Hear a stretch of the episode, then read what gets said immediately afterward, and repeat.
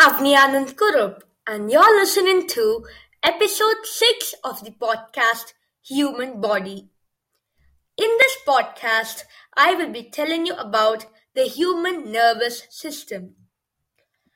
The human nervous system is an organized group of cells specialized for the conduction of electrochemical stimuli from sensory receptors through a network to the site at which a response occurs.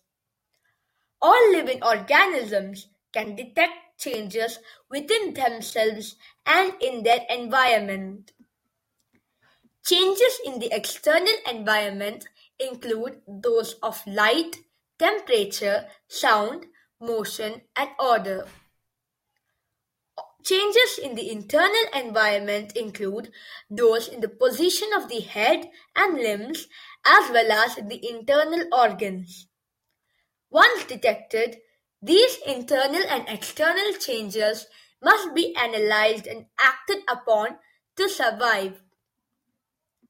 As life on Earth evolved and the environment became more complex, the survival of organisms depended upon how well they could respond to changes in their surroundings.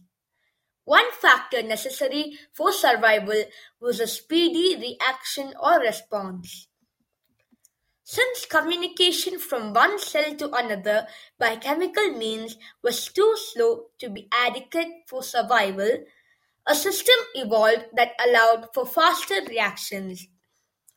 That system was the nervous system, which is based upon the almost instantaneous transmission of electrical impulses from one region of the body to another along specialized nerve cells called neurons. Nervous systems are of two general types, diffuse and centralized.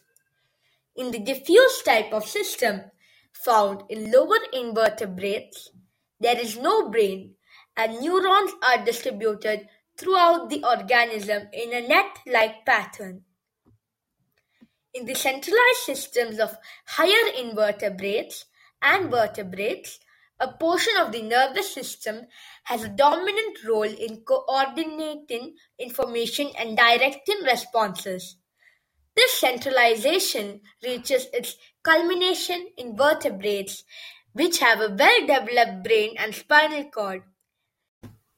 Impulses are carried to and from the brain and spinal cord by nerve fibers that make up the peripheral nervous system. That's all for this episode. Thank you.